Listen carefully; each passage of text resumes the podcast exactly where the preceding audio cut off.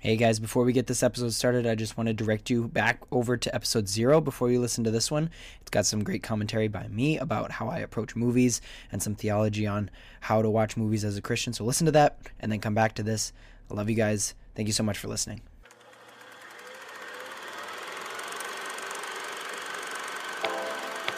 Hello there. Don't have a good day. Have a great day. Talk to me, Goose. I'm gonna steal the Declaration of Independence. Why so serious? World! I could do this all day. Are you watching closely?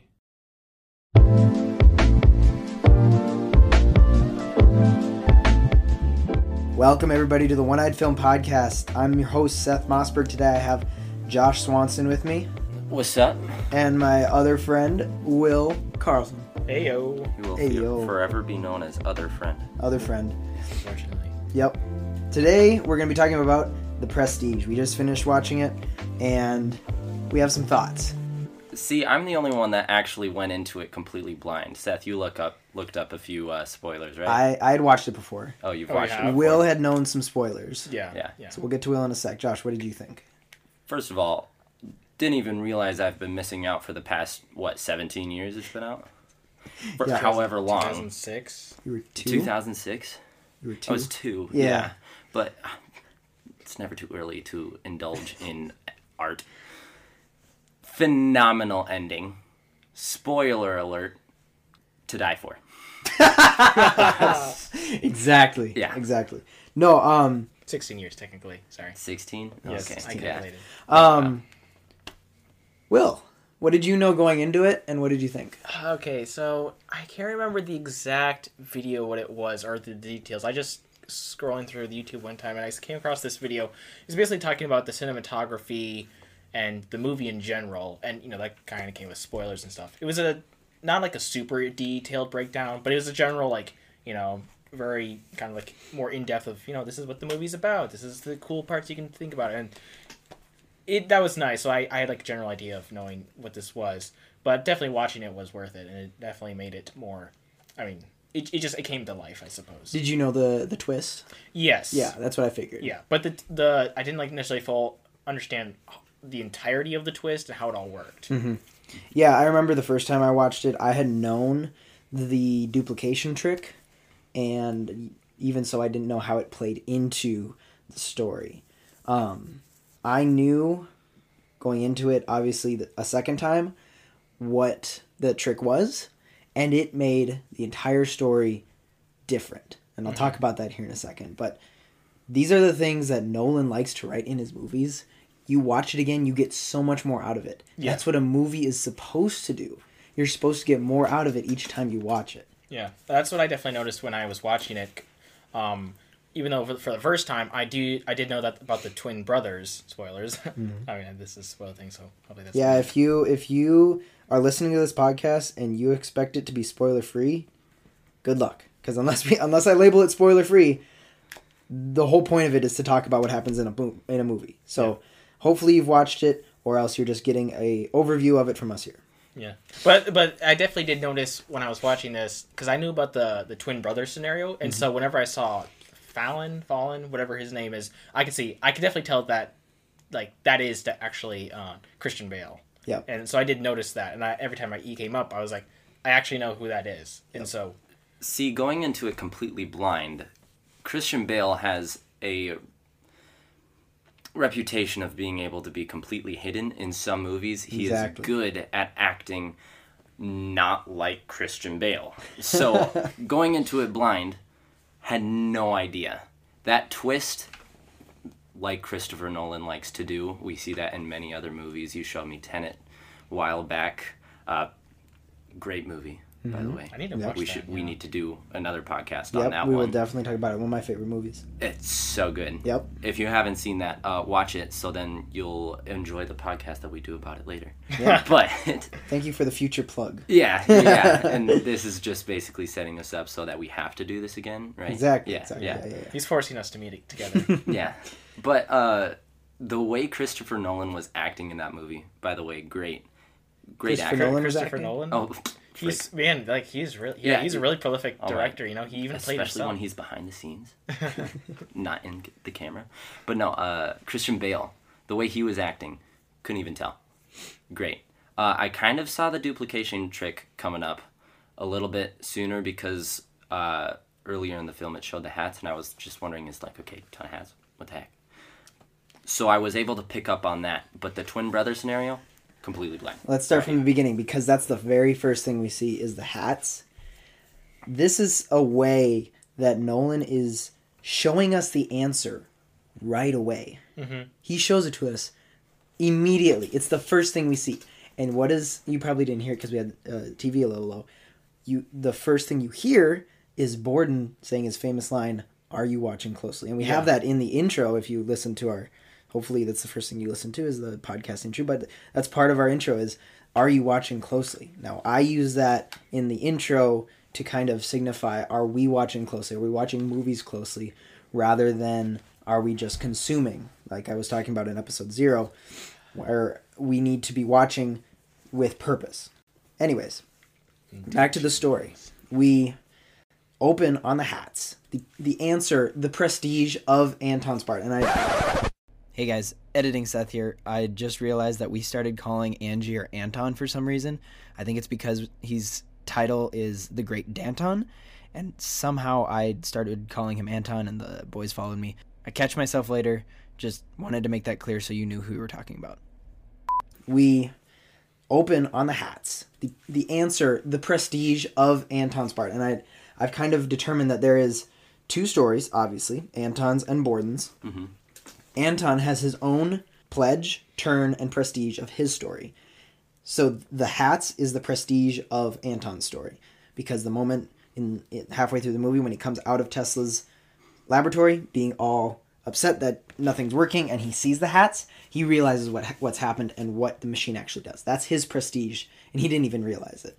And we'll talk about Borden's prestige in a little bit, but um, the way that Nolan gives you the answer right away and then fills in the information so that you finally lead up to it is crazy. Nolan, when he writes his stories and shows them to us on screen, uh, does a thing where he reveals the answer in more than just like the first uh, shot that we see, but like when he reveals that Borden has a twin that he's been using this whole time, so much more makes sense, and it helps to watch the movie again. But also, Josh, as a first time watcher, you can think about all the things that clicked. And they even explain that at the end. So Borden explains why sometimes his wife would say, Sometimes you don't mean it. Sometimes you don't mean that you love me because it wasn't him. That clicked immediately. It was Fallon. Yeah. Fallon was the one saying I love you and she didn't believe him because he didn't. He was acting at that point. And the same and the opposite with Olivia where uh, Borden would be trying to keep this act up with Olivia and he couldn't because he didn't love Olivia. Now, now, here's a question. I forgot what happened in the movie. At That's a the bad end, thing. Yeah, yeah. We, ju- we just watched it, but Don't do but that, it's a, Josh. it's What do you uh, which of the twins was the one that died? The one that uh, loved Olivia or the one that loved Sarah? The one one that, that- loved Olivia because at the end when uh, Alfred confronts Angier, he says, you know, I loved Sarah. So I think I'd call that the quote unquote good one. I think, or at least, or it's? A. I, well, I, I, A version A at least. Like Yeah. he's kind of he's kind of the one I think we see m- more of. That's maybe? the thing. He has you know. guessing the entire time. Yeah, that's true. Yeah. That's Now- true. Yes, the one who loved his wife and his daughter was the one that survived. The one that loved Olivia was the one that died, unfortunately. But also, that guy was kind of a scumbag. yeah, So Bars. you don't really feel that bad for him. yeah. Um, Well, I mean, both both of the guys were kind of yeah. they both were, yeah, but they they um both of them committed to the act, and both of them had to sacrifice for it. So as we get on into Batman versus Wolverine, um, we find out that they were once partners. They were placed in the audience for uh, the trick of releasing the woman in the tank. The interesting thing after they show the first trick, the first time we see the trick, and we find out that they were placed in the audience, and that the woman is Anton's wife. They're talking backstage, and something that Borden says this is the first time I picked up that like this is going to mean so much knowing the trick now. Borden says, I have a trick in mind. I have a trick. And then Cutter says, Okay, well, why don't you sell it for a lot of money? And Borden says, No, no, no, I can't. I'm the only one who can do the trick. He had this in mind from the very first time we meet him as a post college, whatever they were in that moment. They were just working as a employee of the actual magician in that theater, and Borden already had this trick in mind because he knew he knew the possibilities with uh with a identical lookalike. I, I well, on a like more technical level, I just am very intrigued about what it was like growing up for them, and how close they really were. Because it's interesting at like near the end of the movie when we see kind of what they kind of went through to maintain this act. Got to be pretty dang close in order for you to cut off two fingers for yeah, your brother to save his butt. Exactly. Yeah, yeah. I don't, I don't know. It's uh, that's it's it's yeah, it's very. I do that for my brother. You don't have one. Yeah. I wrote down the the characters always need to justify their actions and be better than the other one, regardless of what it costs them. In the case of Borden, he lost his wife. I mean, his finger, his any self respect when people found out that what he was doing. I'm kind of intrigued about the character of Cutter because Mm-hmm. you've mentioned before, you know, how this is kind of a movie between two characters, you know, um, Borden and Anton, and it's it's very important, like their conflicting, their intense rivalry between them and their their stories and their acts and how one gets the leg, leg up and the other gets the leg up and on and on and on. But Cutter, I find is very interesting because he's kind of in between these two, and he's sort of the only semblance of sanity and like hold on guys because even at the very beginning when uh borden is you know let's do a trick. We need to take risks. We need to make sacrifices in order to do the great things. And cutter's like no we need to there's a certain thing that we don't do and initially anton is with him and then you know he loses his wife and that drives him into an obsession. And he cutter specifically says that you know obsession is a young man's game a game. And he although he supports anton t- uh, to a degree he kind of sees like the point of this is this has gone too far. And th- that gets closer towards the end where eventually he kind of helps ant uh, not anton he helps borden. So Yeah, that- I would say Cutter is the level-minded character in this story, Mm-hmm. who's trying to get people to calm down, realize what they're doing, and realize that it's morally wrong. Mm-hmm. Because both of them are ruining people's lives. Either Anton is basically ruining his own life by killing himself, or not himself, but his duplicate, who is himself. Like there is technically magic in this movie because of Well- science. Well, yeah, that's I'm I'm the science geek of this group, I'd say. So I've I I was when I first like Tell uh, by the thickness of the glasses. oh you can. um but when I like first had like kind of like seeing the preview for this and the review, I always thought, okay, this is this is a cool gimmick, but there's obviously not like this isn't physically possible, so there must be some illusion towards it, which I think is part of the trick that Nolan plays with this uh, movie.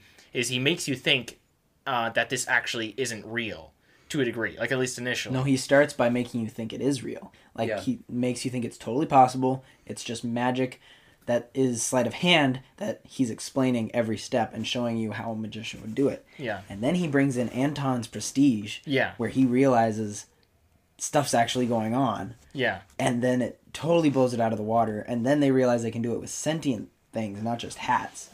And it turns into a whole different movie. It turns into a fantasy movie. Yeah, yeah, and that's I don't know. I just find that very interesting because you know that's not physically possible in Doctor because uh, you can't actually do that with lightning coils. Obviously, I think that I've tried. was- I think that was a brilliant move by Christopher Nolan because you're going through this whole movie. You're hearing real name people like Tesla. You're hearing it. You're thinking of like, okay, Houdini did amazing things. Uh, the whole movie, I was thinking about Houdini. It's like he always had some sort of trick. You can read through books about what Houdini was able to do, but Christopher Nolan knew that people were going to go into it comparing to what they know and if they hear names that they know were great scientists, they're going to be trying to find a way to just explain everything. And as soon as you brought in the fantasy elements, it's like, oh, It doesn't matter. it Yeah. doesn't matter. And Yeah. once you let go of it not mattering, it makes the movie so much better. yeah, because you can you can analyze how that machine works and try to say, how, how does this work? Can we do this? In, like, no, you can't because that's the kind of the point. You can't actually do that, and that sort of makes the movie even more enjoyable. I think that's the whole point of movies. As much as we love to know how things work, especially me, or how movies are made, or how they did that, part of the reason they're so enjoyable is because we get so much joy about not knowing. Mm-hmm.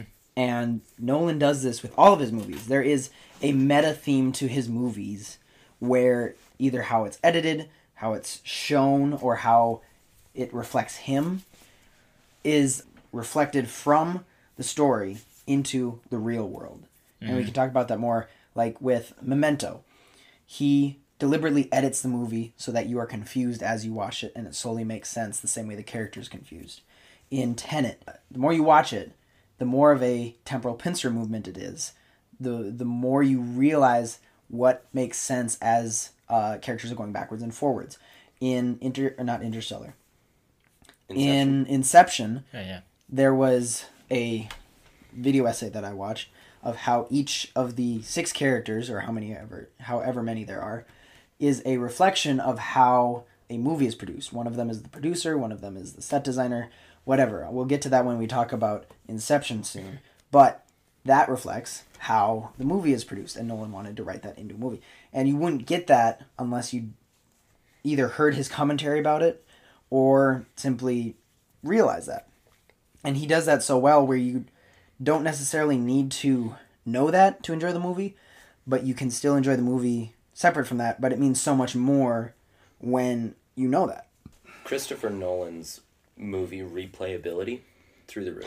You can watch it so many times and it's just not going to get old. The way he makes movies is how movies are supposed to be made. Not in the sense that they're supposed to be, all be grand and insane like And weird. and Like, weird hard to comprehend and mind breaking but the fact that you can't we we already mentioned this watching it again to get more out of it Mm-hmm. and to, for the enjoyment for the feeling either me like me watching it for a second time knowing what i'm going to see and waiting for you guys' reaction but also having it make more sense because i know more at this point in time Putting the puzzle together.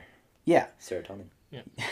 and then Josh, who had never seen it and was basically being a trailblazer for himself, writing or figuring out what was real, what was deception, and all that. I think it did help knowing it was a Christopher Nolan movie.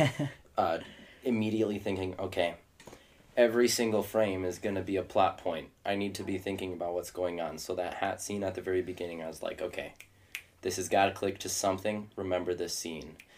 You can't just watch a movie like Prestige or watch Tenet or Inception or whatever and just go into it and go for the sake of enjoying content. You got to be thinking about what's going on. And I think watching this movie, knowing that, helped a whole lot in being able to digest it because it is, it's a lot. Yeah. Yeah, you have to ask the question: Are you paying attention? Are you watching closely? Uh, yeah. Uh, No, that's yeah. that. Even though that line was from Borden, it was Nolan asking you that. Yeah. Yeah. And well, go on.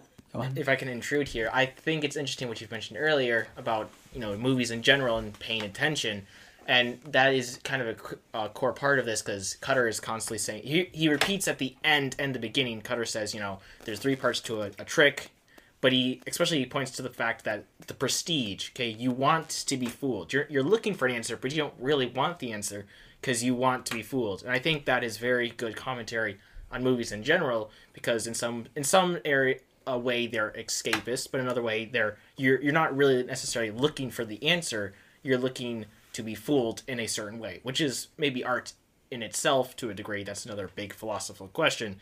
But I think that's you can kind of apply that idea to movies in general. The the fact that we're kind of looking for something, and by looking towards that, we can increase our um, enjoyment from it definitely. yeah you know being able to watch a movie again it, like if it's because of nolan's um, just special way of creating films that you want to try and understand it or because it's like uh, for lord of the rings for me like the trilogy i just i can rewatch those and it feels refreshing each time because it's such a great movie and some movies i think are better at that and uh, but i also believe it can also be part due to the audience as well paying close attention I would say that Nolan sees himself as a magician of sorts. He wants to make the audience question what they've seen. He wants them, just like Angier wanted, to have that moment of disbelief or of confusion. And we go to movies to want that. We want that confusion, that how. We want to ask how. Either how does this, uh, how can I watch something like this, this epic space battle that shouldn't be possible, but we can with visual effects and stuff, or how can my mind be broken like this? And it's so refreshing when it happens and it actually causes you to think a little bit. Mm-hmm. The human brain is naturally trying to solve pu- puzzles, and Christopher has given you puzzles, and you just love trying to figure it out. Yeah. Now, some might be confused, and maybe you looked up online what this whole thing was about. there was a lot of editing that made it very difficult to follow the first time I watched it. I had to look it up. I told the guys here what it was all about before, like, a couple minutes into the movie. I kind of I kind of picked up about it yeah. pretty soon. But there's there's yeah. three timelines that's going on and you kind of need to know this to appreciate it like i didn't know that I, I became very confused the first time i watched it because i did not know what was going on obviously we were just talking about this but um, there are three timelines there's the present day which is when borden is uh, on trial and reading angier's diary in prison and also the end of the movie is all present day second timeline is when Angier was uh, reading Borden's diary and in America, in Colorado Springs, talking to Tesla. That was kind of the midpoint of the story. And then there's the uh, backstory when they went back and we were watching them in their first moments together as they worked in that theater and as they became enemies and all of that. and their competition kind of breeding for who's just going to have the better act, the better trick. Yeah. And if you don't know that, it's going to be a very confusing movie. Even watching through the movie and then going back and watching it a second time, you probably still wouldn't get it. So hopefully, as you watched it, you understood that either because you're smart or because you looked it up like me. Something interesting that I realized when they were watching the Chinese magician and how it seemed to be actual magic. Anton says something interesting when they were watching the Chinese magician. He says, I couldn't live with myself pretending to be someone else. And I didn't catch Borden's reaction to that, but that is exactly what Borden does. Borden ends up pretending to be someone else. He's pretending to be himself, and he's also pretending to be Fallon, but it tears him apart. Him and Fallon get just torn apart by living. Would you call it a double life? You're living the same life. Yeah. it's, it's more like you're living another person. You're living an imaginary life. Like there's one person, and each of you are sharing that body. Yeah. It's yeah, it's kind of weird and complicated. Yeah, there are a lot of quotes in this movie that mean so much more either watching it or just looking at it from a bigger lens. Like at the end, Anton says, Sacrifice is the price of a good trick. And as that's painfully obvious in the movie, I almost think of it in the sense of the same way Jesus was uh, playing the biggest trick on everyone when he died and rose again. Like, yes, the sacrifice was him giving up his life. He told us too. Yeah. It was going to happen. but then the biggest trick was him coming back to life. Hashtag confirmed. Jesus was a magician. Let's not let's not stoop him to that level. but he was definitely some ways say he would play he was playing a trick, quote unquote, on humanity for those three days when, you know, nobody understood that it was going to go somewhere. They just thought he was dead. Well, I find it interesting. I think you can apply the. We've talked about this a lot, but the pledge, the what's the second part? It's the pledge, the turn, the prestige. Yep, the pledge, the turn, and the prestige to the uh, to Jesus' life in general.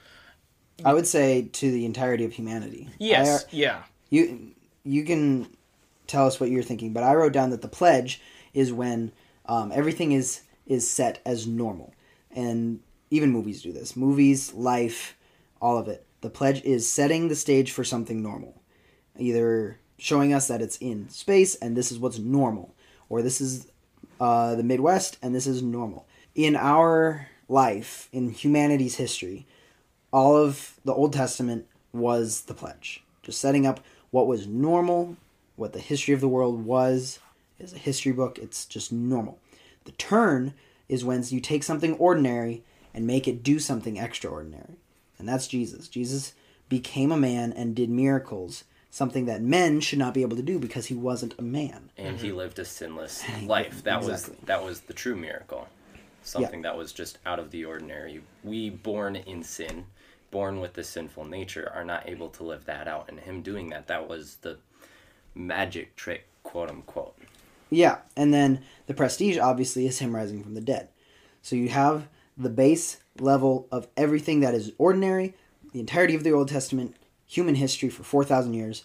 Then there's the turn, this man who is perfect, never sinned, does miracles, preaches incredibly good things, is what mm-hmm. they thought, but it's incredible gospel truths for us. And then the prestige is when it turns into something spectacular and you're blown away. And this is him rising from the dead and therefore defeating sin mm-hmm. for all of humanity. Yeah, I kind of have two specific uh, thoughts that have come to mind. One is in a very uh, small scale, well, maybe not small scale, but if you take the idea of like the pledge, the turn, and the prestige, we have the pledge. You know, God creates the planet, creates the earth. He says, "This is good. This is natural." Okay. Then we have kind of the turn in the respect that it becomes soiled by sin. Then we live in a cursed, fallen world. But then there's the prestige where things return and that's when Jesus dies, he's resurrected, and then he sets about building his new kingdom, and eventually the ultimate uh, prestige, I suppose, quote unquote, you could say, is him finally coming back and um, bringing paradise with him. That isn't that's not a perfect analogy, I'd say, but I think an even better one is what you've kind of alluded to, is Jesus' life himself. He's you have this ordinary man, supposedly Jesus, who wasn't uh, fully man, fully God, you know that that divine mystery, and then he has this extraordinary um ability or not even ability but he's he's something different. There's something different about jesus. He's he does his ministry and he does these miracles and he makes his promise i'm going to come back from the dead you know? And that's kind of even on the cross itself. There's the the ordinary pledge you know people go up on the cross they die. Jesus says i'm going to come back. And he dies and then he does and that's the prestige. He actually comes back defeats sin and then ascends. So and, and that's like, that's better than any magic trick I've ever seen. Hmm. And what's what's so awesome about it is it's not a trick. There's nothing behind the scenes. He was there's nothing under the stage. There's nothing that he's hiding. It's 100% authentic. We don't have to think of well, what were the nails that he used or what was the big rock that was in front of his tomb was that just styrofoam? I don't know. It there's no trick. It's just this miraculous event that Jesus lived through, and it was done not because of any sort of trapdoor, not because of anything man made, but purely because of his divinity. Mm. Some people thought that it was a trick. The Pharisees placed guards at the tomb because they thought that not that Jesus would pull a trick on them, but that the disciples would come, steal the body, and claim he rose again because they thought that that was the trick, was that they would have said that he rose again just because the body wasn't there, but it was really just a ploy. But something interesting that I heard uh, said was the audience longs to believe, even for a moment, that there's something unexpected and unknowable beyond this cruel, mundane world. And I think that's the point of both the movie, obviously Angier said it, but also of movies. We want to believe in the spectacular and the unbelievable. And movies can present that to us in visual effects, in just storytelling, things like that. I kind of talked about this in episode zero, where we want there to be something bigger, and movies kind of can fill that hole for a little bit for a small two hour session. But the real thing that will wow us and give us the most satisfaction is Jesus. we spend our whole life trying to like f- fill this hole of what can be r- miraculous what can be so awesome that it's just unexplainable and we find so much joy in not being able to explain it that it's it's satisfying to us. We watch a 2 hour movie. It's amazing and it's not possible but we like that it's not possible. And comparing that to what we see with Jesus and what he did, there it's it is impossible. And the fact that our God can do the impossible is what is really bringing us joy and satisfaction. Mm-hmm. Mm-hmm. There's also the aspect of people who will ruin their lives for an act. Some people, like Borden, will put on an act their entire life. Like he committed to his act of switching out with Fallon back and forth, makeup every day, pretending to be the other person, that it did become his life. The act became his life. And some people live their act so much that it will become their reality, even so far as to hide it from the ones they loved, like his wife or even Olivia, who was part of the lie, but even she didn't know. We were even kept in the dark as an audience, waiting to find out what's going on with Borden. But some people just know that they need to keep an act in front of everybody in order for them to believe what's going on. And sadly, that's what leads to a lot of frustration in the church, where the church will, or the people in the church, will put on an act and pretend to be Christians, unfortunately, because they know that their friends will be mad at them if they're not, or whatever. And so they need to always put on a face that is damaging to people in the long run. I think another very dangerous um, sin or vice that was prevalent within this movie is, as you said, obsession, and it, obsession is a very uh, tricky thing because it can be over anything. It can be over a tiny thing. It can be over a big thing. And in the film, it's these these two men's obsession with be, being better than the other, and that pretty much brings their ultimate downfall for both of them. Um, you know, by the end, Borden is or Ant, Anton is dead. Borden is, I mean, uh, he's lost his brother. He's lost his wife. He's kind of lost his career. He does have his daughter, but it's still kind of it's the, it's not a good situation for them. And so obsession becomes this very dangerous thing. And it's uh, even like I found it very interesting that Nikola Tesla, you know, he builds this machine, but he says this isn't going to bring you happiness. It's only going to bring you more misery and that's something that we can even apply to our own lives where obsession over tiny things obsession over big things obsession obsession over anything uh, is a very it, it just it can consume you and it ultimately doesn't bring you total satisfaction because you're looking for satisfaction in something and you so you obsess over something but that's that's not where true satisfaction comes from Now I've got a question for you. What do you think are two protagonists and antagonists at the same time? I guess. Uh, what do you think they were trying to get satisfaction from? Uh, an audience cheering or the satisfaction of knowing that their trick was better? Anton would say that he is there for the audience cheering. He said that. He said he is there to listen to their applause, even if it was from under a stage. And yet, he wasn't satisfied. He knew that Borden's trick was the better one, the superior one. And he couldn't live with himself. With the applause that he said he wanted, he wasn't satisfied. Mm-hmm. because he wanted all of it He wanted all of it. Borden, on the other hand, wouldn't get as big of an applause until near the end of the movie. But he would say that he had a better trick. And even at the end, when they were in the prison, they were talking about who had the better trick, who was the better magician. So yeah, I, I don't know.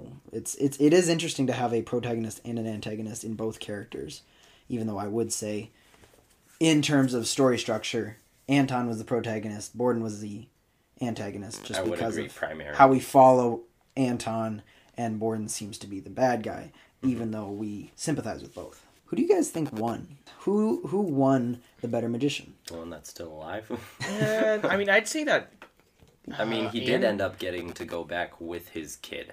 i'd say I, after just playing through uh, a video game, God of War, Ragnarok, oh you uh, get- and yeah, I that. understanding a uh, father and a kid dynamic in many other games, also like The Last of Us, you see that quite a bit. How just this attachment to a kid uh, is so strong. I do believe that Borden is the one to come out of this on top because at that point his life was just the kid. A father and a child dynamic is once you have a kid, that's just their life. Now, I'm not a father. I don't know what that's like. But I can get a taste of that in some video games or some movies. So I would say that the winner or the better trickster, per se, would be him. I would disagree and say that Anton did because he lost his wife early on, and so he was really only living for the applause. And especially once he goes to Tesla, he's he concedes that um, uh, Borden was the better magician, but he was the one who did the real magic, or at least science magic, whatever. Even that's and he doesn't. I don't think he thinks of himself as a better magician because he's not doing illusions. He's doing real magic stuff. But at the same time, it's interesting because once he goes to Tesla, he decides I'm going to do this last big finale, and he kind of, I think, is at that point resigned himself to, I'm I'm going to go out with a bang, and even though he gets shot and killed, he doesn't seem to be super like sad about it. He's like, "That's fine." I I think in his mind at least he won because he ruined his rival's life for the most part, and he he he like pr- kind of pr- at least proved himself the better stage performer because he got really big audiences. He wowed them. He had a really cool spectacle, and he was even going to destroy uh, his own work and stuff. He kind of knew that what he was doing was wrong, but he decided to do it and just finish it off. So I'd say that he won. This is also where some of the debate comes in. Do you think uh, Anton was the actual magician is in his story, or do you think his wallet or Tesla was the reason that he was actually able to get as far as he did? Because he wasn't the reason that his trick was able to be pulled off so well. It was purely Tesla. On the other hand, Borden, he didn't need any amount of money in order to pull off the trick. His his dedication to the trick was the reason on why it was so good. The reason I believe his came out on top is because he didn't need to spend a fortune to make his act so good. It mm-hmm. was already perfect. Yeah, but he did need himself, and he and he did need to make sacrifices. And he he definitely made those sacrifices. Although towards the end, I, I would still say he won, considering uh, he's alive and he was able to actually kind of have an ever after. I didn't say happily ever after, but an ever after. Whereas Anton, he kind of just died in the competition. I, I wouldn't say that he saw resolve uh, because his act was over, and since he lives for the applause, since there was no applause at his death, there was no ending satisfaction for him. Yeah, I, I would disagree to that, but that, that's that's a I think a good example of what this film was able to do. Good discussion and stuff like that. Uh, you had something, Seth? I just realized we'd been calling him Anton for so long. His name's Angier, and he went by the Great Danton. Uh, So apologies, everyone.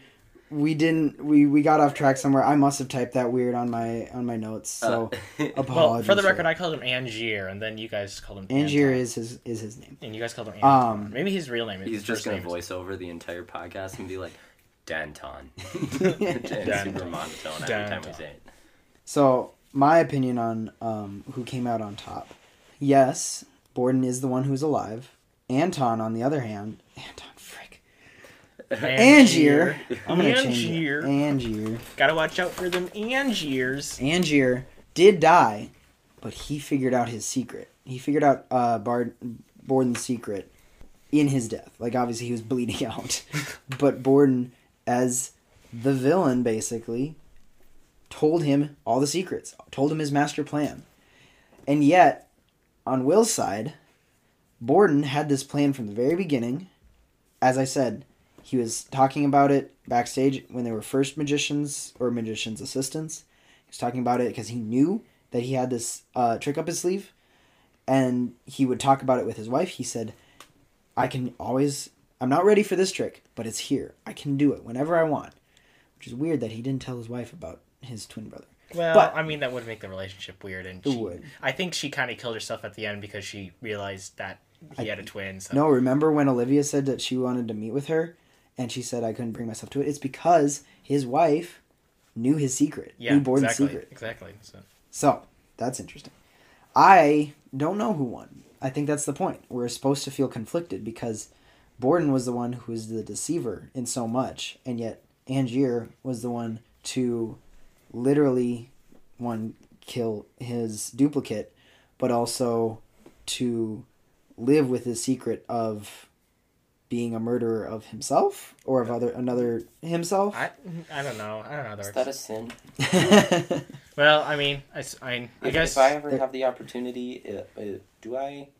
i am I going to hell because I kill myself? You are going to hell because you're a, a sinner who is uh, depraved and has no hope, but God saved you from grace. Or with yeah, good job, Josh. Awesome. I've loved talking to you guys about this. I think it's been a great conversation about a great movie. I'm never disappointed by one of Nolan's films. Uh, they're some of my favorite ones to watch, and I can't wait for Oppenheimer, where apparently he's setting off an actual atomic bomb. Yeah, Oppenheimer is going to be a great movie. I can't wait to see what it, what happens. He's going to mess with time again because he loves to do that. There's a countdown on the website that's counting down to the release date because time, I guess. I don't know what, but time. Time. Time. Time. Should we be the Should we be the Nolan Bros? The Nolan Bros. See- You can talk about Tenet, Inception, Memento. Oh, we should also get into video games. yeah, we should. This is a one-eyed film podcast right now, but One- maybe we'll branch out. Hey, One-eyed hey, art? Hey, some Media? video games might as well be a film. We can talk about that topical episode. Our Topic- our video games as good as movies. I already know. Uh, we've You talked know about what this. side I We've am. talked about this. You I'm know what on your side side. I just want to have a discussion about it. If you want us to release a episode about video games, either in general or specific video games, let us know. We might record one sooner rather than later. I'm gonna be commenting on that one. Yes, Smash that like. we might just do it anyways. Even if you say no. Yeah. Thank you guys so much for listening. Give us a follow on Spotify. Share this with your friends. We want to try and grow this, especially in the early days. We are trying to get as many people to listen as possible. Remember, we have our Discord server that you can join and our Instagram page that you can follow. Link for those will be in the show notes below. Uh, we love you all, and uh, have a great day. Peace. Peace out. brother. Bye,